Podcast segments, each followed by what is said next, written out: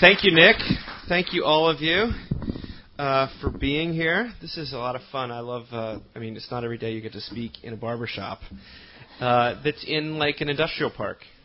So, I mean, I, I, zero foot traffic, I guess. Like, yeah, it, maybe that's everywhere in California. Um, I'm here to talk about uh, what the title of my talk is "Nobody's Somebody" or "Somebody's Nobody." There are apostrophes in there. the loneliness of significance and the hope of mundane grace. But I really want to focus in on that first part. To be nobody's somebody or to be somebody's nobody. And before I do that, I want to thank Nick and Aaron and everyone who helped make this possible. It's really fun to come out to the uh, the left coast every once in a while and see what's cooking. Um, to talk about the the subject that we, we, were asked to speak about tonight, ordinary, the overlooked, um, and the the distinction between, uh, or the almost shame of of that word ordinary. I think Michael Horton says it's one of the loneliest words in the English language. No one wants to be ordinary. Um, you, every everyone wants to be special. You know. Um, but it's a subject that's timely, and it's timely because we all woke up this morning and heard about Anthony Bourdain, and two weeks ago, uh, three days ago, I think we heard about Kate Spade, and it's just um, these extraordinary people, these people that we want to that we emulate or that we think we want to be. And you know what? Honestly, I watched all of Anthony Bourdain, and I want to be that guy. Who wouldn't want to be that guy? He like goes around, he's got all this swagger, yet he just seems kind of secure, and he goes and eats incredible street food in Thailand one week, and then goes to Montana the next week. Everyone seems to like him. He seems to be so self-possessed, and yet, um, and every time he sneezes, he makes a new show, and people watch it, and you'd think, you know, that guy seems to have it all. And then as I was preparing for this talk, I, sat down with a woman who has just actually fled LA or Hollywood, where she was a, a creative executive and at, at, the highest levels. You know, the only woman in the room, uh, as she t- told me. Um, and just said she had to leave because everyone was so incredibly unhappy to be around people craving power all the time and the cutthroat ruthlessness of never knowing your neighbors and everyone vying for your job was just so so sad. And in this extraordinary place where dreams are made that um, people being so um, despondent uh, that you know uh, my friend Sarah Condon today on on Mockingbird she wrote something about Anthony but she really wasn't writing about him. She was saying that maybe we weren't made to be famous. Maybe if we can take the lessons of the great, the most famous people on earth, which would be, you know, it was Elvis Presley, then Michael Jackson, and then, you know, Britney Spears at one point. Maybe we can start to, you know, put together a theory that the human psyche and spirit doesn't really cohere with fame and this extraordinary extraordinariness with which we're surrounded and which we're all sort of climbing after. You know, I call it the cult of significance. Um, and it just is eating its own once again, just like it eats us. And this is a dark uh, opening uh, to a what I think is actually going to be kind of a light talk. Um, but I felt like I had to surface that at the beginning because um, it was it felt like what God had sort of put in my lap here, but also to surface the irony of being someone who posts stuff online, and goes around and speaks and uh, you know has got a book deal and is chasing after significance. And here I am called to talk about being ordinary. And I want to just let let's just put that out there, guys. None of us are living consistently. That's a fool's errand. But I'm the chief of sinners, here to talk to you about being ordinary in the venue of trying to be extraordinary. So you can you can just tune me out immediately. So that's over. J.D. Salinger, maybe you know from Franny and Zooey, one of the best books written in the 20th century, uh, and one of the most religious books. Uh, there's the character of Franny at one point. Um, she's having a nervous breakdown, and she's praying the Jesus prayer, and she's she says this famous quote. She says, "Just because I like applause and people to rave about me doesn't make it right. I'm ashamed of it. I'm sick of it. I'm sick of not having the courage to be an absolute nobody. I'm sick of myself and everybody else that wants to make some kind of splash. What would she think of social media? Um, but this is the cult of significance. This is the this is the fuel underneath uh, the veneer of, of happy lives. We actually we're we're so afraid of death that we want uh, our lives to have meaning. We don't want to fade away. We want to make a dent in the universe, and so we grasp at anything uh, that allows us to stand out from the pack that allows us to leave a mark. You know, Brene Brown, the, the shame researcher who's made a splash of her own, uh, calls this the shame based fear of being ordinary. The shame based fear of being ordinary. It's, it's, not just, it's not just a fear, it's an anxiety that we all struggle with. Because to be ordinary is really, it's, it's, it's, it's got a value attached to it now. It's not just to be regular, it's to be not enough. It's like you know, it's like grade inflation when you're a kid. You know, eh, when I was a kid, people got C's, you know, and B's and A's, and now people only seem to get B's, and C is basically a failing grade, even though it's not, because no one actually fails. But it's like maybe to be ordinary at one point was to be, hey, it's, it's, I'm leading an ordinary life. That's good. Now we have to lead an extraordinary life, and like people who are like leading the most extraordinary lives. That's it, we're, we're inflating these terms. It's the law is what it really is. Thou shalt be enough. Thou shalt be extraordinary, and thou shalt evince that in every single move you make, in every single photo you post. And uh, it is a lonely, a lonely, lonely uh, uh, place to be. It's a lonely culture to live in. You know, Cigna, the great the medical insurance company, released a survey of 20,000 adults. Three weeks ago, they released this, gauging levels of loneliness. And according to the data, they used the UCLA loneliness scale. I'm so glad that exists. Nearly half of Americans report sometimes or always feeling alone. 46%. 47% report feeling left out. 43% report lacking meaningful relationships. 42% uh, report feeling isolated from others. And, you know, we, for the longest time, it used to be that the elderly were the loneliest. You know, you go to the elder care facilities and the old people's homes, and that's where it was really lonely. In fact, the people that reported of 20,000 people, that's not a that's not a small sample size. That that Generation Z, which is adult ages 18 to 22. That's the loneliest generation. That's the iPhone generation too. Um, so, but demographic breakdowns are misleading because you know, as one of the things we do on Mockingbird is we, anytime I hear the word loneliness, I'm like, what's that? Uh, that's humanity. You know, I want to know what's going on here. Uh, I always want who's being reported as being lonely. Well, in the past year, we've heard that British pensioners are extremely lonely. I've heard reports that clergy spouses are extremely lonely. Uh, last year, uh, middle-aged men were reported as being the loneliest men, a, peop- a group in America. Before that, it was professional women. They were the loneliest. And now it's college students. So it would appear that everyone is getting lonelier and lonelier. And could it be that one reason that we're getting lonelier is that we insist that our relationships be extraordinary? That's the subject of my talk tonight relationships. We insist that our relationships be extraordinary. What do we mean? Well, the most obvious form of that is the soulmate myth. That there's this one person out there who's meant for me, the one, and I got to find them. You know, after every date, do you think he could be the one? Do you think she's it? Um, I don't know. It makes for great drama. It makes for awesome television it, you know, it elevates quotidian uh, dating escapades into an epic quest to fulfill your destiny. it turns our lives into movies. Humdrum days are transformed into something far more flattering and exciting. We get to star in our own personal Nicholas Stark, Sparks flick. Excuse me.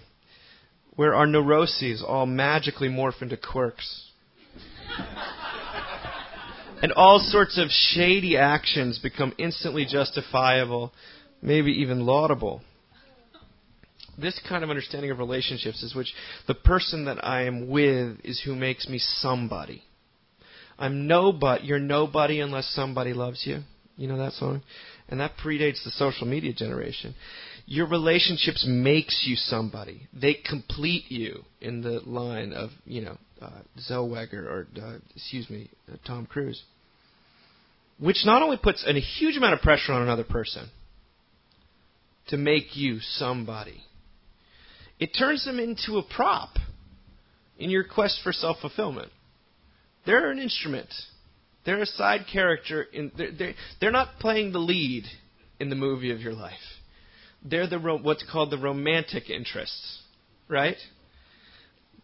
Um, so, so when it turns out that they're just as, you know, uh, they're just as human as you, well, you, you trade them in for a better, better model, or they you.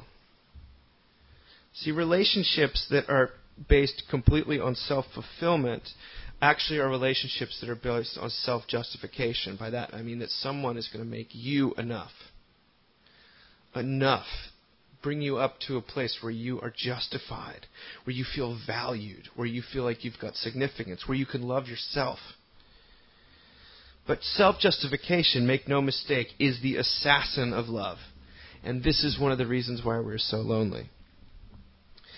But we've I've talked about that at nauseum. Um, I want to talk about something slightly different because um, an equally popular expression of uh, self justification in relationships comes when we seek to establish our significance at the expense of our spouse or expense of the person we're with.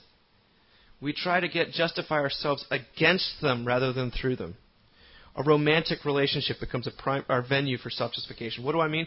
Well, Jonathan Haidt made it. The great moral psychologist uh, put it uh, so beautifully when he talked about how on February 3rd, 2007, shortly before lunch, he said, "I discovered I was a chronic liar." I was at home writing a review article on moral psychology when my wife Jane walked by my desk. In passing, she asked me not to leave dirty dishes on the counter where she prepared our baby's food. Her request was polite, but its tone added a postscript. As I asked you a hundred times before. My mouth started moving before hers had stopped. Words came out. Those words linked themselves up to say something about the baby having woken up at the same time that her elderly dog barked to ask for a walk, and I'm sorry I just put my breakfast dishes down wherever I could. In my family, caring for a hungry baby and an incontinent dog is a surefire case, so I was acquitted. so there I was at my desk writing about how people automatically fabricate justifications for their gut feelings, when suddenly realized I had just done the same thing with my wife. I disliked being criticized, and I had felt a flash of negativity by the time Jane had gotten her third word out. Can you not? Dot, dot, dot. Even before I knew why she was criticizing me, I knew I disagreed with her. because intuitions come first. The instant I knew the content of the criticism, leave the dirty dishes on the, my inner lawyer went to work searching for an excuse. It's true that I had eaten breakfast, given Max his first bottle, and let Andy out for a first walk, but these events had all happened at separate times. Only when my wife criticized me did I merge them into a composite image of a harried father with too few hands. And I created this fabrication by the time she had completed her one sentence criticism. I then lied so quickly and convincingly that my wife and I both believed me. He's justifying himself against her. He's right and she's wrong. But first, it began with her saying she's right and he's wrong. And all of a sudden, you got into this tit for tat thing where antagonism, where love, uh, talking, was hijacked by our need to be enough, to be the one who's right. Because I don't, I don't like the feeling when I'm wrong. I have to apologize. I have to think about myself in a non flattering way. It punctures my, my, my, my, my image of myself. So antagonism is the result here of when relationships uh, get bogged down in self-justification uh, and loneliness. When when you start to, if this happens enough times, then you stop talking to the other person. If there's not, you can't talk it through. I'll tell you another story. This one comes from the New York Times. It's about a couple named Lynn and Chris. Lynn uh, talks about her pre parenthood agreement with her husband, Chris. He had really pushed to have the children, and so they decided to split the child rearing duties. Get this 85 15. Not 50 50. He would do 85%, and she would do 15 with him to uh, sounds like a recipe for resentment you know uh, i'm not, i'm not a therapist but um and it turns out to be, but probably maybe not in the way that we would predict. Um, she says reality played out very differently, and Lynn soon found herself taking on more and more of the child-related responsibilities, certainly more than 15%. How do you gauge that number? So the breaking point comes one evening when Chris arrives home late from work. Uh, on a day when she had done had to had drop everything to take her son to the doctor. Um, this is what she says. This is what Lynn says. He walks in. How many bottles have you cleaned? I asked. How many shirts have you washed? How many peas have you picked up off the floor? The questions were rhetorical. I knew the answers. None, none, none. I reminded him of our 85 15 split. And yet there I was, the mother, defined not as the female parent, but as the child's administrative assistant, responsible for appointments, filing, scheduling, body maintenance, pea warming, and diaper changing. In Chris's defense, he's a very involved and active father. Every time you hear a woman say that, just you know, it's something's coming. uh, more than most men I know, his intentions, as pertaining to our agreement, were pure. He genuinely planned on being the lead parent. He regrets every dinner he missed and every doctor's appointment he had to bail on.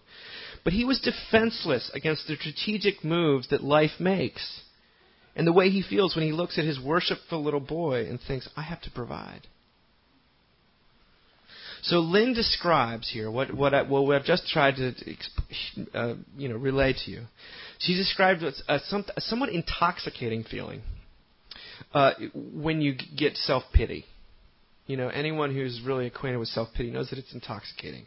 We like it. It feels good. Um, it can be very gratifying to feel sorry for yourself, especially in the heat of a spousal argument. But, you know, if you're not married, think about it in terms of your siblings. Think about it in terms of your own parents. Think about it in terms of the person you date or your coworkers. Percentages, tit for tat negotiation, that's the language of control. It's not the language of love, it's the language of control. And a standard, it's, it's, it's, it's a form of what I always call little L law, a standard of judgment that isolates even when it's only meant to regulate and protect. But add the sundry and often unjust social pressures we feel as men and women, and you have a powder keg. I mean, love cannot simply not breathe with that much expectation in a room. Both she and Haidt, and by the way, she just ends up furious at her husband, and she doesn't want to have anything to do with him. Both she and Jonathan Haidt risk becoming, they, they, they've maintained their justification they're in the right. Or she's in the right. But they risk becoming nobody's someone. They're someone, but if you if you if you if you if you insist on being someone that much, you're soon going to be nobody's someone. When another person becomes the tool for your self-justification, you will become isolated. Alain de Botton, the, the, the thinker and um, School of Life head, he tried to uh, rewrite wedding vows in a kind of a less romantic but more realistic way. And one of them is one of them is you stare at your your your fiance and you say, "I am ready for admin. I accept the dignity of the ironing board." I thought it was funny. Um, so, what does it look like then to be somebody's nobody? I think I think it's, this is interesting. Over at Stanford, not that far from here, uh, Frederick Luskin teaches a course on forgiveness. Maybe you've heard about this. It's not a it's not a religious thing, but it's a course on forgiveness. And um, there was an article on in Aeon actually magazine about it, and uh, this uh, young woman talks about interviewing. She says, "When I found him, Luskin had been running forgiveness classes at Stanford for about a decade, but had moved away from what he called big, dramatic forms of forgiveness to which youth and media attention had drawn him early in his career. He decided to actually focus on the, the minor stuff, the ordinary stuff. Now, both of the examples I've chosen so far are, couldn't be more ordinary. They both have to basically do with dishes. Is that not the most? And it, isn't amazing how much emotion gets invested in dishwashing? It's funny. We talk today a lot about microaggressions, but we never talk about micro absolutions. I think that's what we need because we're, we are we are full of microaggressions. I, I kind of hate that term, but I also love it because it's true. People are throwing daggers at you constantly if you're in a, if you're in a love relationship, and you're dodging them, and um, uh, they hurt. The smaller ones hurt more sometimes than the bigger ones because the small ones just stick there, and you walk around through life with them in you. So even this, this is what Luskin says. Even the stuff that forgiveness was supposed to be good for, stuff like murders, Netflix. it's so rare. More important in life is can you forgive your brother-in-law for being annoying? Can you forgive traffic? Those things happen every day. That's called ordinary forgiveness. Big things, they happen once in a lifetime, maybe twice. Forgiveness is really important for smoothing over the normal interpersonal things that rub everyone the wrong way. So it turns out, at least if these relationships I've talked about are true, that the small things kind of are the big things. This is one thing I always think was so great about Seinfeld, the show, is they're always talking about really small things, but it's because small things are the big things in life. We all know how we feel about the president. What's much more confusing is why you will not pick up your socks.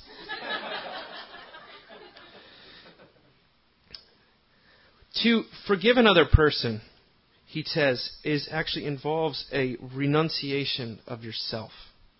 And that's why it's so difficult. This past week, uh, actually two days ago, in the Washington Post, Elizabeth Bruenig, who's one of the best religious writers in the country, she was writing about the Roseanne Samantha Bee thing you you guys all know about this. Roseanne did this horrific tweet. Everyone got furious. She got fired. And then, like two days later, and so all the conservatives are upset because Roseanne, is there, maybe they're bullying her in some way. And then uh, two days later, Samantha Bee says something outrageously offensive about Ivanka Trump, and uh, all the conservatives are like, she now, like, let's go after her now. It's this cycle of vindictive provocation and re- reaction and it doesn't matter what side you're on. It's like a playground. You know, it's like boop, boop. You know, um, what she says about forgiveness, she says the, the thing that troubles her most about our cultural moment is that uh, that the forgiveness does not at any point enter the logic of our uh, discussion. It's all about accountability, and it's all about uh, consequences you people can have consequences and you still forgive them. Anyway, um, this is what Bruenig says. She, she defines forgiveness. She says forgiveness means having the technical right to exact some penalty but electing not to pursue it. This breaks the cycle of retribution with unearned, undeserved mercy. And this is great. The face of forgiveness is bruised because it bears its own injuries with grace. The face of forgiveness is bruised now, this is what makes forgiveness so hard, is that it requires a degree of um, to to allow yourself to be bruised, to to resist the temptation to hit back, that is so reflexive in most of us. It's for me to say, even though you were a jerk, I'm not going to stay mad at you because that's you, not me. That's a renunciation of self, and we hate renouncing ourselves. Um, this is the so what I love though about what he's trying to say is that this kind of forgiveness, this renunciation of self, it's not just when someone has murdered your daughter. It's when someone has bad breath.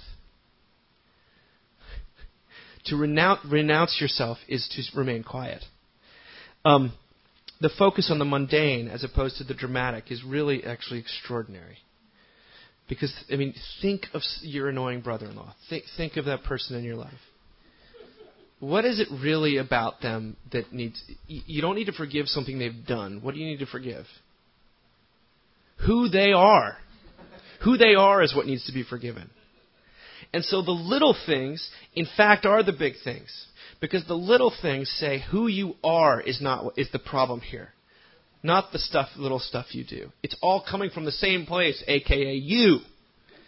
That's what I have a hard time forgiving. So that rings true. Now back to the baby bottle story.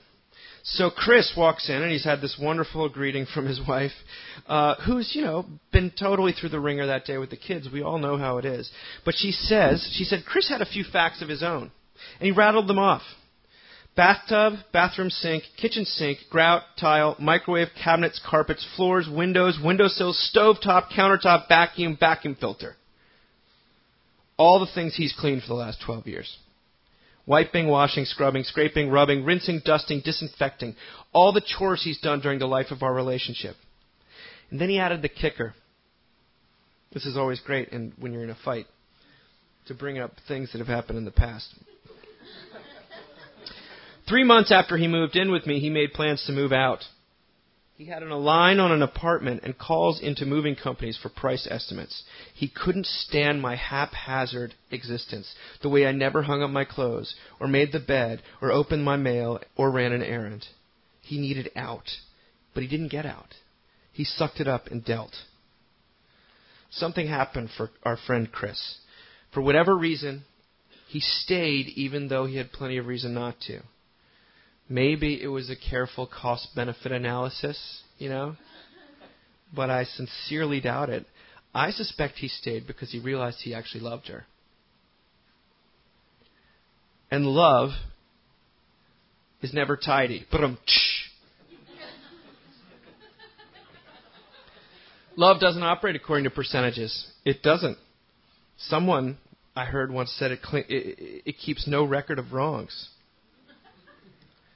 Now, this being real life and not breakfast at Tiffany's, Chris related the story in a moment of defensive self justification, right? He's being attacked, he enters combat mode, and he's, he's, he's got his arsenal ready. But that didn't prevent it from triggering a cascade of gratitude in his wife. The veil of judgment somehow dropped, the entitlement melted away, and Lynn caught a glimpse of how much she'd been loved at her least presentable in all of her mess, not apart from it. She confesses, all my life I'd been a scrounger. When I ran out of toothpaste, I'd use baking soda. When I ran out of toilet paper, I'd use tissues and then paper towels. Now these things were in the closet when I needed them. I could open the refrigerator at any moment and find a half gallon of milk. It was magic. What she calls magic, we call grace, though grace is more than magic the deeply liberating reality of her belovedness in the midst of her non glamorous weakness, combined with her preternatural, percentage defying love for her little baby, is what gave her at least the momentary fuel to give up her rights and start loving in return her son, her husband, her life. For the time being, she experiences what we call freedom. She's nobody, but she's somebody's nobody. You see what I did there? She's been brought low. She's been reminded of how small she is. But somehow we find that that's the place where love happens. You see, the ordinary is the laboratory of love. The law of self fulfillment, of percentages, scorekeeping, it has no end point. It brings us all low, or it makes us com- completely lonely. So, no wonder we hear Jesus asking us to take the last place at the banquet, to be a servant, to be the littlest, the least, the last. But of course, that's impossible if and when our egos are being driven by neurotic and shame based anxiety, not to be ordinary. Because the reality of Good Friday is that if you become like Jesus, if you carry his cross, nobody will actually pay attention. No one will say thank you. There'll be no likes. There'll be no comments. No one will recognize your work. That's crucifixion of the ego, of the self, of all of our aspirations to be somebody. You know, Christ wasn't impressed by power or accomplishment, and deep down you actually aren't either. Christianity rips the mask off of the edifices we build uh, with those things. We find that God is not interested uh, in our strength, but in our weakness, meaning He's interested in us.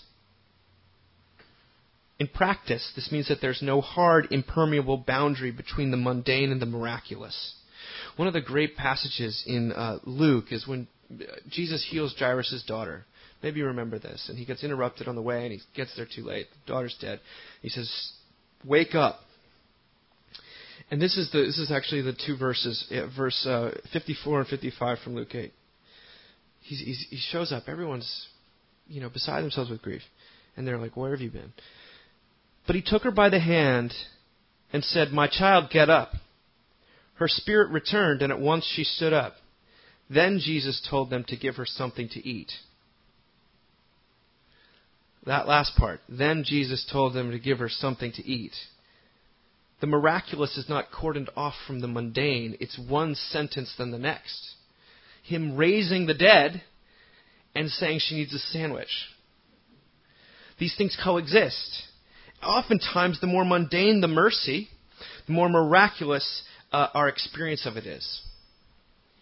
I'll give you this final example, and I'm almost finished. Tennessee Williams has an amazing play, The Night of the Iguana.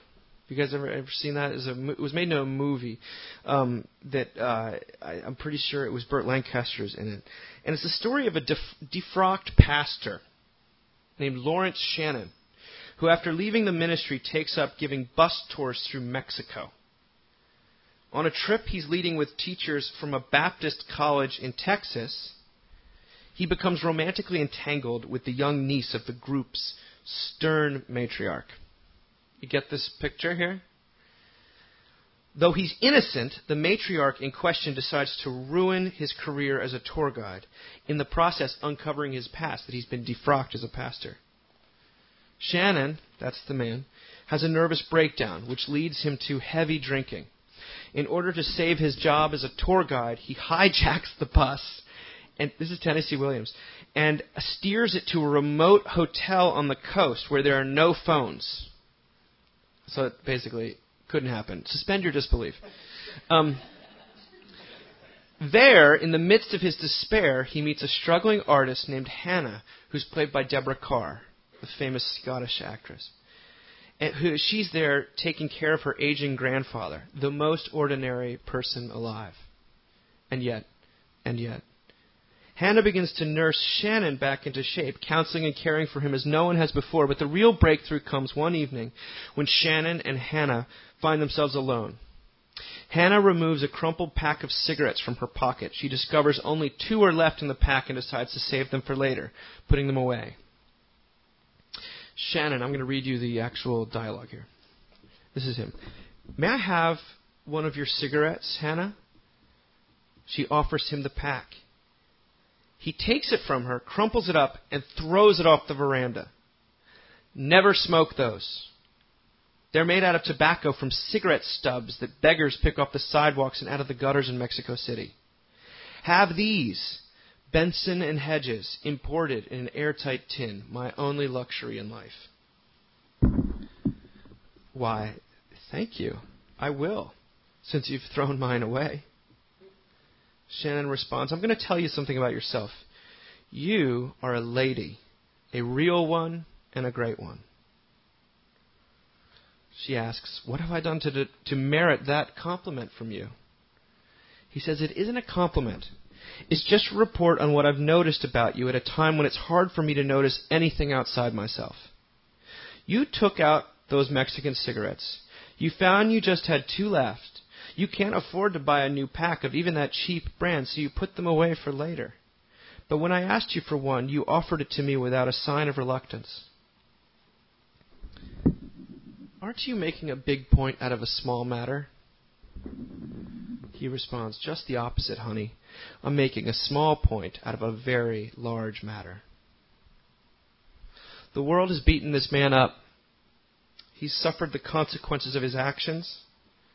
He suffered the justice of the world as well as a lot of un- injustice. But it's this tiny act of mundane, ordinary mercy which gives him hope. And in the process, maybe the beginning of being a bit more merciful to himself, let alone his relationship with the Almighty. Is the point here that I'm sending you away, seeking out small expressions of grace, like that show. You know, have you seen that show about tiny houses? It's pretty addicting. It's like all those shows. This person's closet is their house, you know, and and it's like I think I could live there. Am I saying we should just find that version of in our spiritual lives? You know, uh, become minimalists? Well, that wouldn't be bad, actually. Some of those houses are really cool. But no, when the horizontal limits of forgiveness become painfully real, you and I may find we have nowhere to turn except to a God who forgives the unforgiving. You see, this is who Jesus Christ is. He is the miraculous entering into the mundane, the extraordinary made ordinary, a carpenter for Christ's sake. As he says about himself, the Son of Man came not to be served, but to serve. What's more ordinary than a servant? And to give his life as a ransom for many. To justify the ungodly, is how Paul puts it other places. To make all those nobodies into somebodies. So the news here for you tonight is that He's not waiting. God is not waiting for you to kick your addiction to significance and self justification. He is here to suffer the justice of the world and all the slings and arrows that a species hell bent on using every other person as a prop throws at him. He suffers that so that we might receive those streams of mercy never ceasing. This is the somebody who became nobody for the sake of everybody. The good news that God does not value your extraordinary virtue, He values your weakness, which, as I said, means He values you. And He doesn't come to meet you with justice, but with Benson and Hedges. Amen.